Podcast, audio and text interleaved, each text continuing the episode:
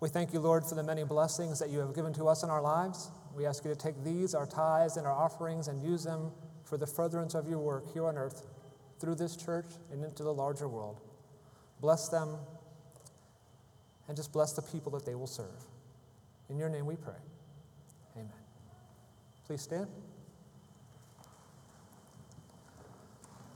I will try and get us started, but I am not a singer, so. Praise God, from whom all blessings flow.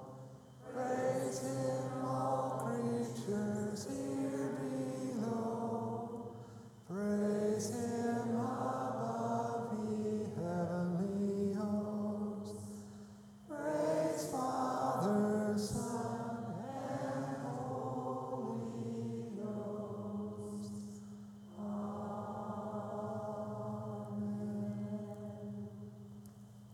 Please be seated.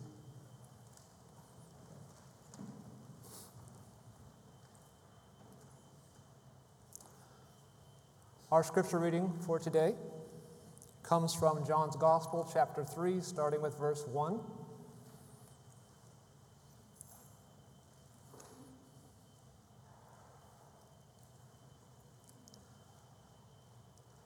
I'm reading the ESV. I think that's the one that they have up on the slides. Now there was a man of the Pharisees named Nicodemus, a ruler of the Jews. This man came to Jesus by night and said to him, "Rabbi, we know that you are a teacher come from God, for no one can do these signs that you do unless God is with him."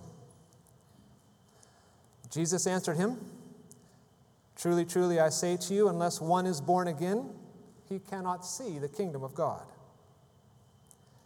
Nicodemus said to him, "How can a man be born when he is old? Can he enter a second time into his mother's womb and be born?" Jesus answered, "Truly, truly, I say to you, unless one is born of water and the Spirit, he cannot enter the kingdom of God. That which is born of flesh is flesh, and that which is born of Spirit is spirit. Do not marvel that I said to you, you must be born again. The wind blows where it wishes, and you hear its sound, but you do not know where it comes from or where it goes. So it is with everyone born of the Spirit." Nicodemus said to him, "How can these things be?" Jesus answered him, "Are you the teacher of Israel, and yet you do not understand these things? Truly, truly, I say to you, we speak of what we know and bear witness to what we have seen, but you do not receive our testimony. If I have told you earthly things and you do not believe, how can you believe if I tell you heavenly things? No one has ascended into heaven except he who descended from heaven, the Son of Man. And as Moses lifted up the serpent in the wilderness, so must the Son of Man be lifted up, that whoever believes in him may have eternal life."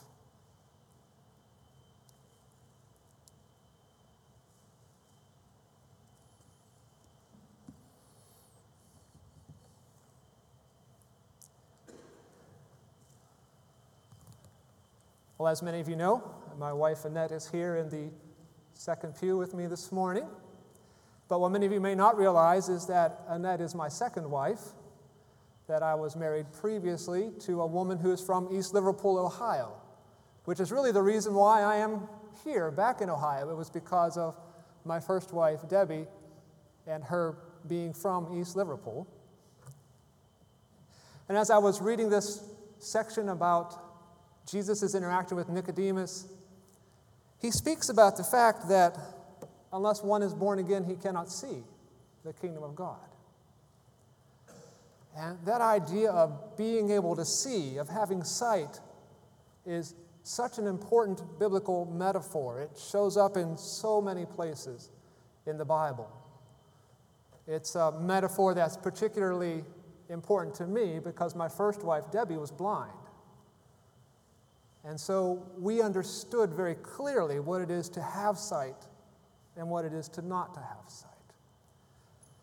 I'm just going to talk about her for a minute before I get into the service. I think it fits into what I'm going to say.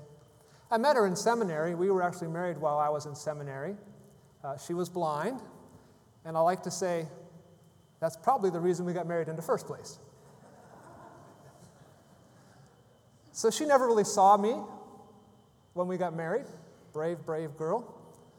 And I took my first church in Pennsylvania, and I pastored two churches over in northwestern Pennsylvania around the Oil City area, if you know where that is. And so we had lived in Pittsburgh, and we lived in these various places, and so we ended up going to this little town in this little nowhere's place, and she always had eye problems. She was diagnosed as a baby with bilateral retinoblastoma, which is an eye cancer that babies get. Back in the 60s, of course, when she had that, they didn't have very many good treatments for it. So they just basically, well, they actually had to remove one of her eyes, so she only had one eye, and then the other eye they just bombarded with radiation in order to save the eye, which did end up saving her eye, but it led to other problems later, so that she ended up losing her vision when she was in her 20s. So we ended up in Pennsylvania later, and she just started to develop a cataract in this one eye that she had. And so we went to the local doctor, and he said, well, you basically have two choices. You can fix the cataract, or we can remove your only good eye. Not two real good choices for her. So she decided to have the cataract surgery. So we go to the local doctor. She goes in for the surgery, and it's quite an amazing story. So she has this atheist doctor who's working on her eye, and he cannot, I don't know a lot about this stuff, but I'll tell you what I know. Apparently there's some kind of machine they use that breaks up the original cataract and then they remove it. So he has this machine that he uses to break up the cataract, and he has her on the table, and he's trying to break this cataract up, and it's so thick that the machine cannot break it. And so the doctor said, I'm not sure that this is going to work. The nurse is the one who told this story to us. So the doctor finally said, I'm going to put the machine on the highest possible setting, and we'll just see what happens. So the nurse said, okay. So the nurse, who was a Christian, said, the doctor turned the machine up, and I started to pray. And so lo and behold, on this last attempt, the doctor was able to break the cataract up, and he removed the cataract. He implanted a new lens in her eye, had no idea what lens to put in because they couldn't measure her eye, so he just stuck in the one he thought would be appropriate. That night we go home, and we're sitting in the bedroom. The doctor gave me strict orders that I had to take off the bandages and, put clean ones on. So she was very nervous, and so I took off the bandages from around her head, and she looked up to me and she said, I can see. Totally unexpected result. Miraculous result, really. So she looked up to me and she said, I can see you. And then she started crying. And I said, it's not that bad, is it? But, of course, it was a very emotional experience to go from being blind to getting your eyesight back. And I was wearing this little T-shirt that I was wearing around the house, and it was a University of South Carolina T-shirt, and it said, University of in South Carolina. And she said, I can actually read your shirt. And, of course, it said in real big letters, university. And I said, oh, you can read the university. She said, no, I can read the little dinky letters. And so she actually had 20/30 vision after the surgery. And if, as we're Christians, I'll relay this part. The whole thing happened, of course, on the Wednesday of Holy Week of all times. And so the congregation of our church, we really didn't tell them too much about it because we were so nervous. And so on Resurrection Sunday, she walks into church seeing for the first time in 20 years. And I said, I don't need to preach very much today. That is the story of the resurrection. And I only point that out today because, again, when she was blind, she couldn't see. There were so many things she couldn't do, so many things that were difficult for her. When she got her eyesight back, she could see. And the world was a different place. And that's why it's such a powerful spiritual metaphor. Because once our eyes are opened to see into God's reality, everything changes for us. And I think we see that here in this passage. It's one of the illustrations that Jesus himself gives us. And I'm going to turn back to the passage. And I'm more of a teacher with this stuff, so I'm going to kind of probably be more teaching in my style. But John tells us that there is a man of the Pharisees named Nicodemus, who is a ruler of the Jews, and he comes to Jesus by night.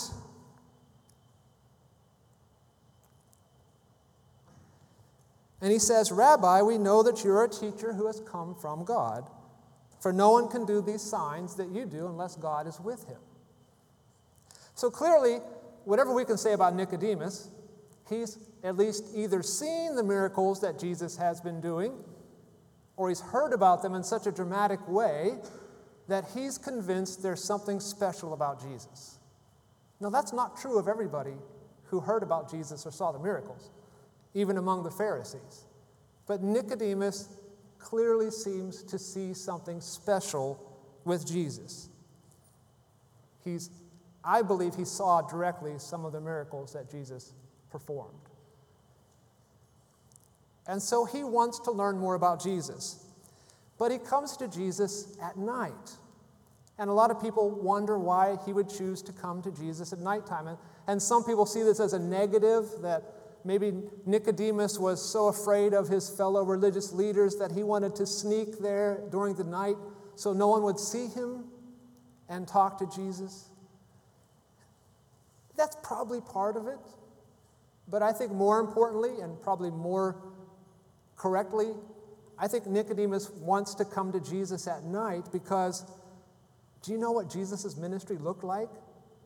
He was busy all day long. He had crowds following him around. He was working miracles. That's why he often tries to get away and find a quiet moment to pray, right? So I think Nicodemus wants to go to Jesus by night because he wants Jesus in a moment when he can have an honest conversation with him without distraction, without people interrupting him. Because I think Nicodemus was an honest seeker about Jesus. Many of the Pharisees were not honest seekers about Jesus. We read so many passages where the Pharisees either try and trick Jesus or trap Jesus because they have ulterior motives. But Nicodemus, I think, really wants to hear what Jesus has to say. And so he goes at night so that he can have him all to himself for a period of time and learn what it is that Jesus is trying to say.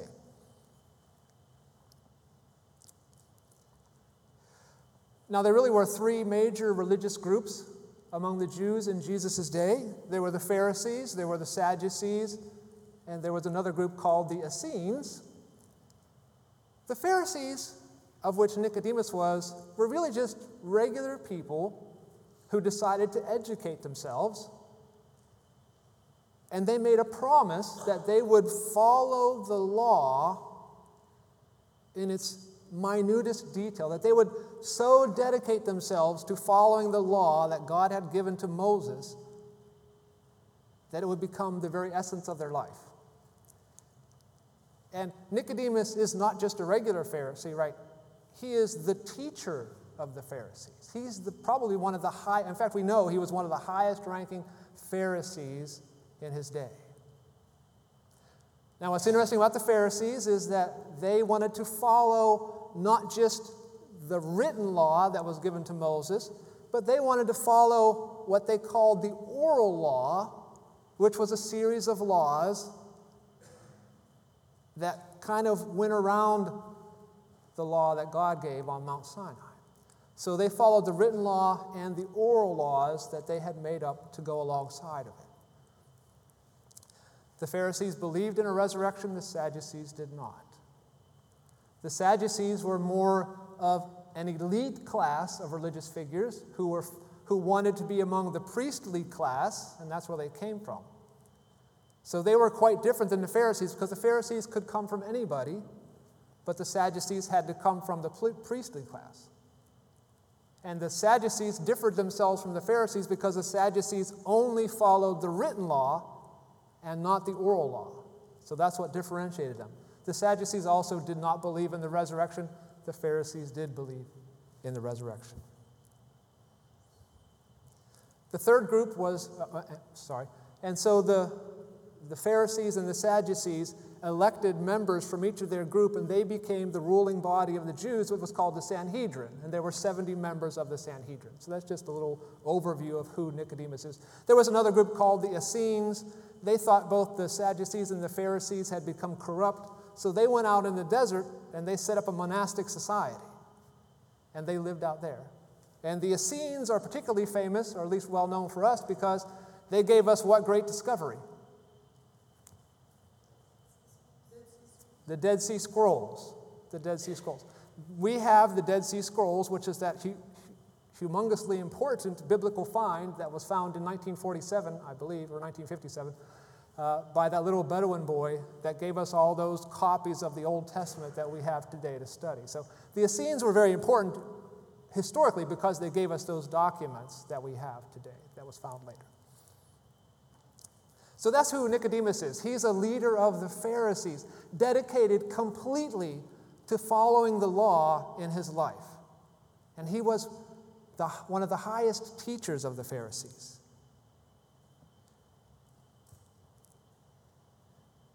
And he comes to Jesus to talk with him. And so after Nicodemus says to Jesus that no one can do these signs that you do unless God is with him, Jesus responds by saying, "Truly, truly, I say to you, unless one is born again, he cannot see the kingdom of God." Coming on the heels of that initial comment from Nicodemus, it seems to me that what Jesus is saying is, I hear what you're saying, Nicodemus, that you have seen these signs that I'm doing, but no one can do that. No one can see those signs and recognize them for what they are unless something happens first, unless one is born again, or born from above is another translation. Unless one is born from God, you cannot see the kingdom of God. A very famous passage of Scripture, one that is quoted all the time, one that is used quite a bit, and more often than not, this passage, this verse, is used backwards. It's one of the most misunderstood passages in the Bible because of what Jesus says. Jesus says, unless one is born again first, you cannot see the kingdom of God second. Many people, many denominations today reverse that order. And what they believe is you have to see the kingdom first, and then you become born again. Do you see the difference? And so a lot of churches, a lot of denominations, a lot of pastors will teach that there's something you have to do. In fact, many people, including Billy Graham, have written books about how you can become born again. If you can do this or that, if you can create the right spiritual context for yourself, if you can do something to affect that change within yourself. That's not at all what the passage says. It's completely the opposite of that. What the passage says is, born again comes first. It's something that happens to you, and then you can see and interact and be a part of God's kingdom. And that's what he wants Nicodemus to see, because Nicodemus has spent his whole life focused on what? Doing stuff, following the law, in order to earn his favor with God. He's been meticulous about it. Keeping the law, earning his place in God's purpose and plans. And so now Jesus, in this conversation, is going to turn that all on its head. Because he tells Nicodemus, the real way we get to God is by God opening our heart, by God opening our eyes.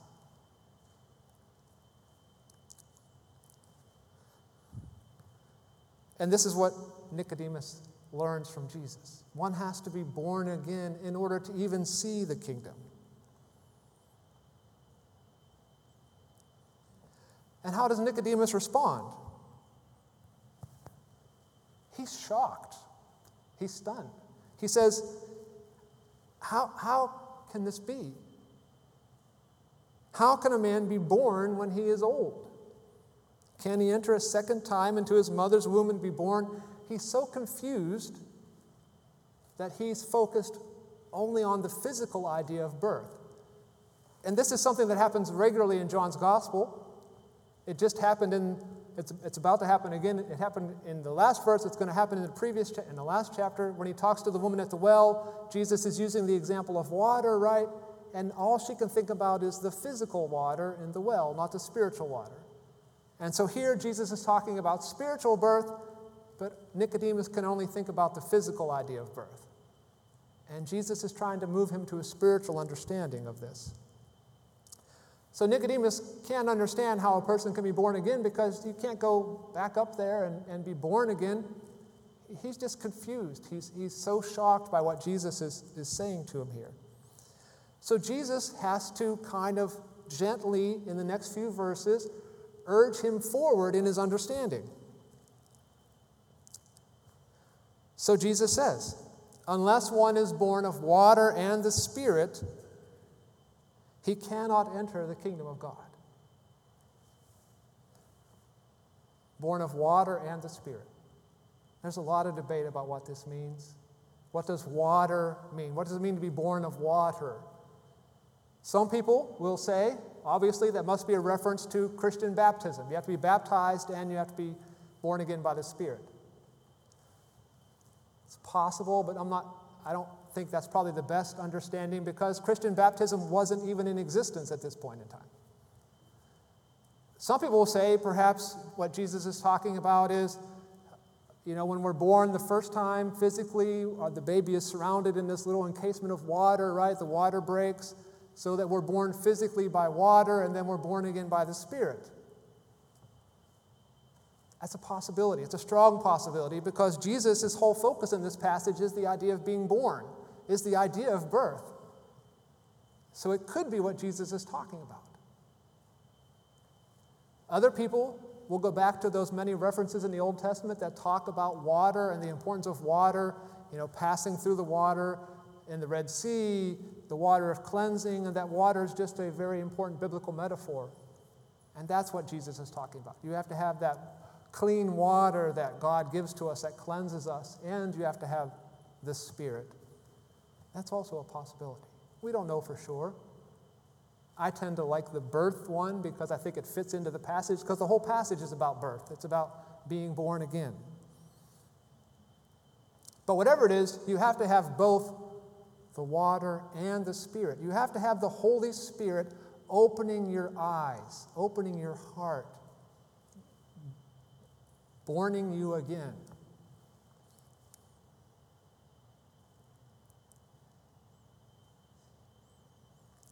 That's why I chose that passage from Ezekiel for the call to worship.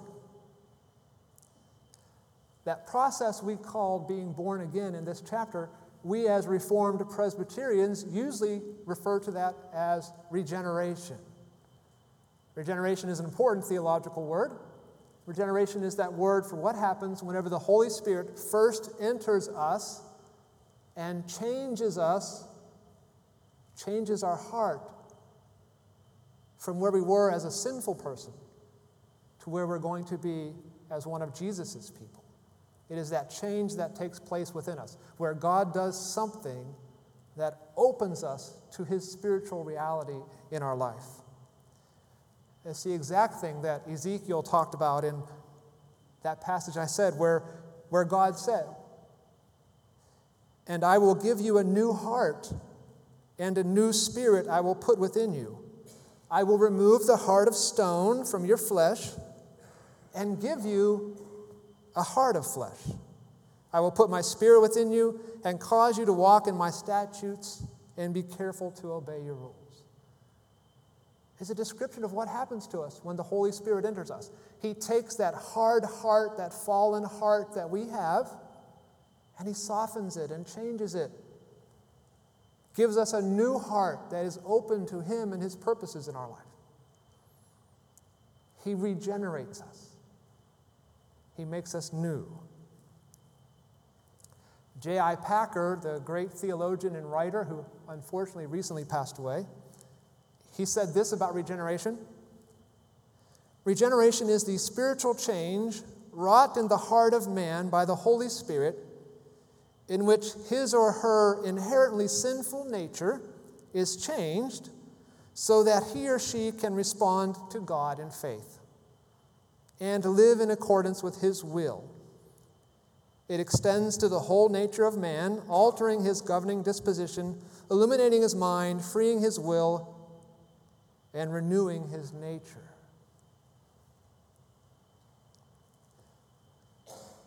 And it's something that God does for us. We don't do it to ourselves. We can't do it to ourselves.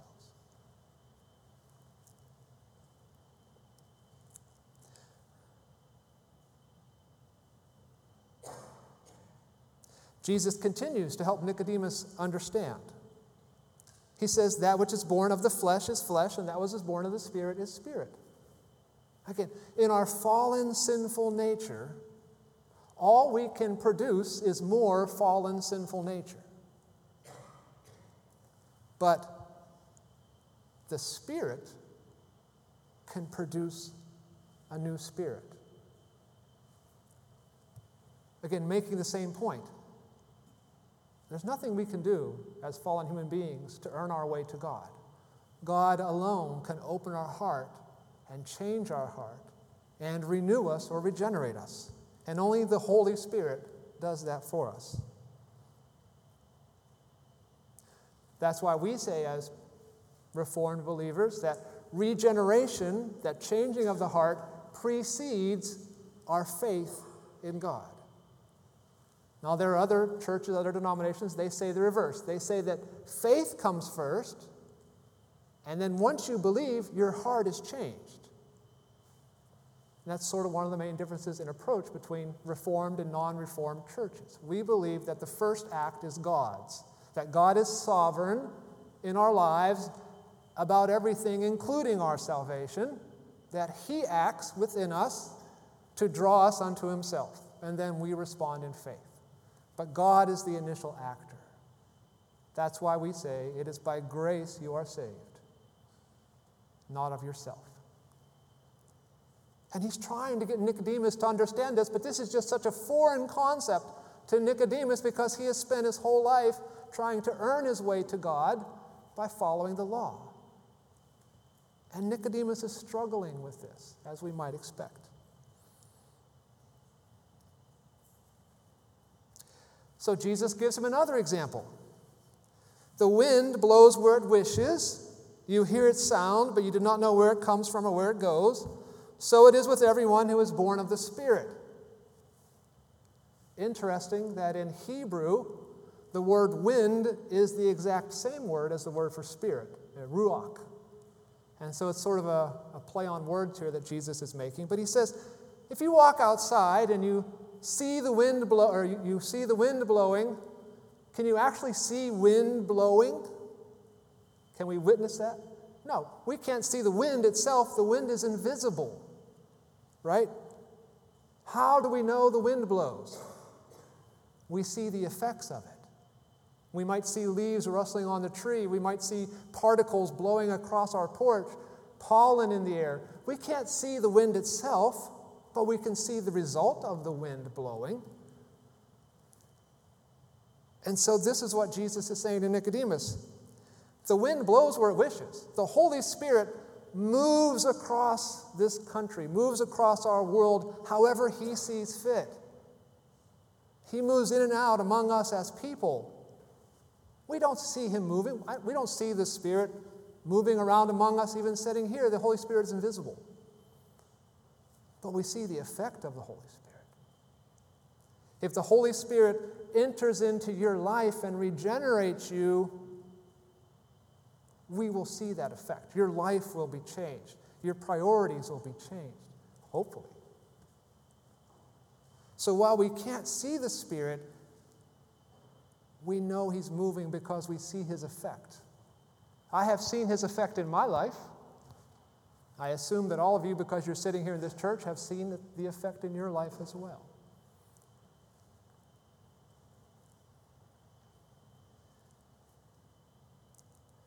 So Nicodemus says to him in verse 9, "How can these things be? I do not understand what you're saying, Jesus. I don't understand how this is possible. This goes against everything I have been taught my entire life. I don't understand." Jesus says, "Let me get this straight. You're the teacher of Israel, and you do not understand these things." Passages like the one from Ezekiel, passages like Ezekiel 37, where God says, "I will make those dry bones live." There are many passages in the Old Testament that Jesus is hoping Nicodemus would have connected to, but that he doesn't. He says, "Truly, truly, I say to you, we speak of what we know and bear witness to what we have seen, but you don't receive our testimony. I've been speaking, I've been teaching, Nicodemus, but you, the Pharisees, don't receive the teaching." And he gives him a final example in verse 14.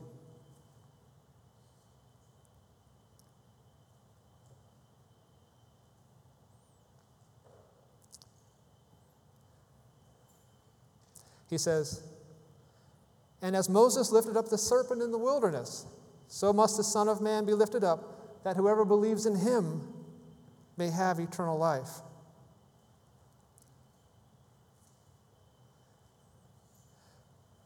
This is a direct reference by Jesus to an Old Testament passage in Numbers chapter 21, starting with verse 4. And I'm going to read the passage to you. "From Mount Hor," this is when they were traveling out of Egypt through the wilderness. "From Mount Hor they set out by the way to the Red Sea to go around the land of Edom, and the people became impatient on the way, and the people spoke against God and against Moses. 'Why have you brought us up out of Egypt to die in the wilderness? For there is no food and no water. We loathe this worthless bread.' Then the Lord sent fiery serpents among the people, and they bit the people so that many people of Israel died. And the people came to Moses and said, 'We have sinned, for we have spoken against the Lord and against you. Pray to the Lord that he will take away the serpents from us.' So Moses prayed for the people.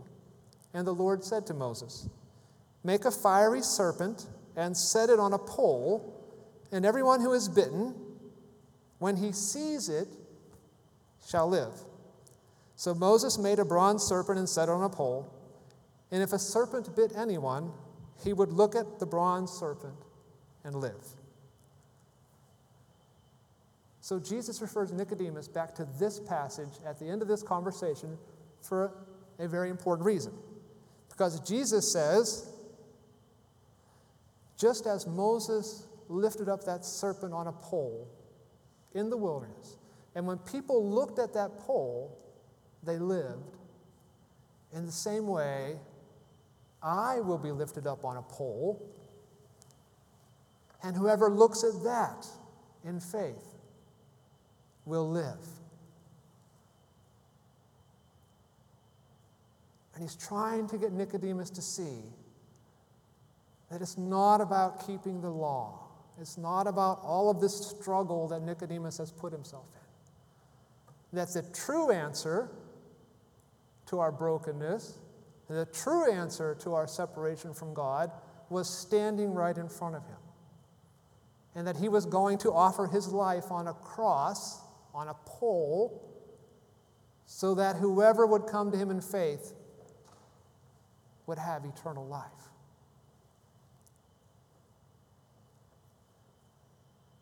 And so he refers Nicodemus back to a passage that Nicodemus would have known very well, this passage from Numbers 21. And he says, "Nicodemus, this is the way to eternal life. It's not about keeping the law. It's about allowing the Holy Spirit," or not just allowing, it's about the Holy Spirit opening your hearts and minds to see that in that cross, I have given you everything you need.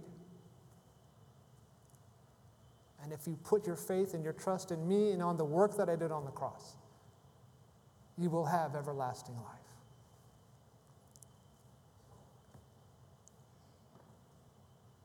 It's not just a message for Nicodemus. It's a message for all of us. Put your faith in Jesus, on his saving work on the cross, and rest and trust. Quit trying to earn it. Quit trying to deserve it. Just accept it. Did Nicodemus understand? We don't know. We do know that Nicodemus does show up again after Jesus' crucifixion. Nicodemus shows up with Joseph of Arimathea to take Jesus' body, and Nicodemus donates the burial spices for him. So many people believe that Nicodemus did come to faith eventually, that he was a secret believer for a while, but that he finally, in the end, became a public believer in Jesus.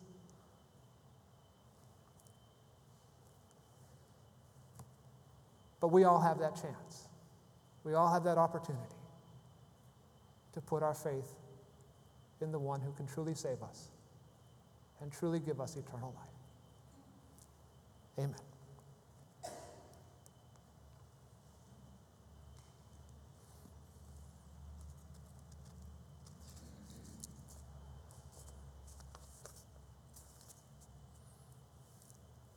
We will gather around the Lord's table today, and it is a privilege to do that with you today.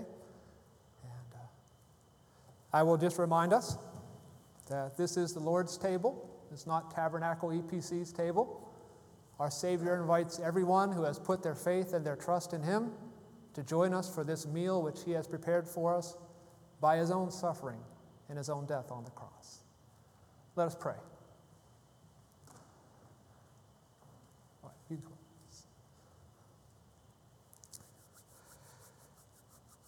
Gracious and loving God, we do give you thanks for all that you have done for us throughout our lives, throughout history, that you have worked even through the fabric of history, your purpose, that we see that in the Old Testament in so many places, in places like these passages from Ezekiel, these passages about the serpent put up on a pole, passages like the Passover, where the lamb was slain and the blood was put on the doorposts and the lintels. You have revealed your purpose to us throughout all time. You continue to reveal that purpose to us through Jesus Christ, through his life, through his death, through his resurrection, through his ascension, through his continued prayers on our behalf in your heavenly realm. We thank you, Lord, for the many blessings you have given to us, for the work that you have done on our behalf. We do ask, Lord, that you would open our hearts by the Spirit so that we could receive you into our lives, and so that we could live joyful lives of faith in return.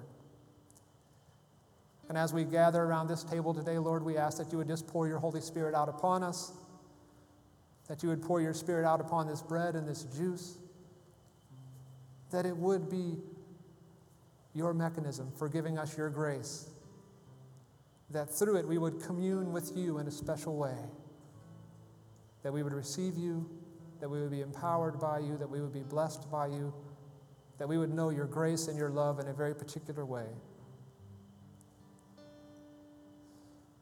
We thank you, Lord, that we can gather around this table. We thank you that you have given us this remembrance and this sacrament of what it means to be your followers. We are reminded that the Lord Jesus, on the night before he died, he took bread.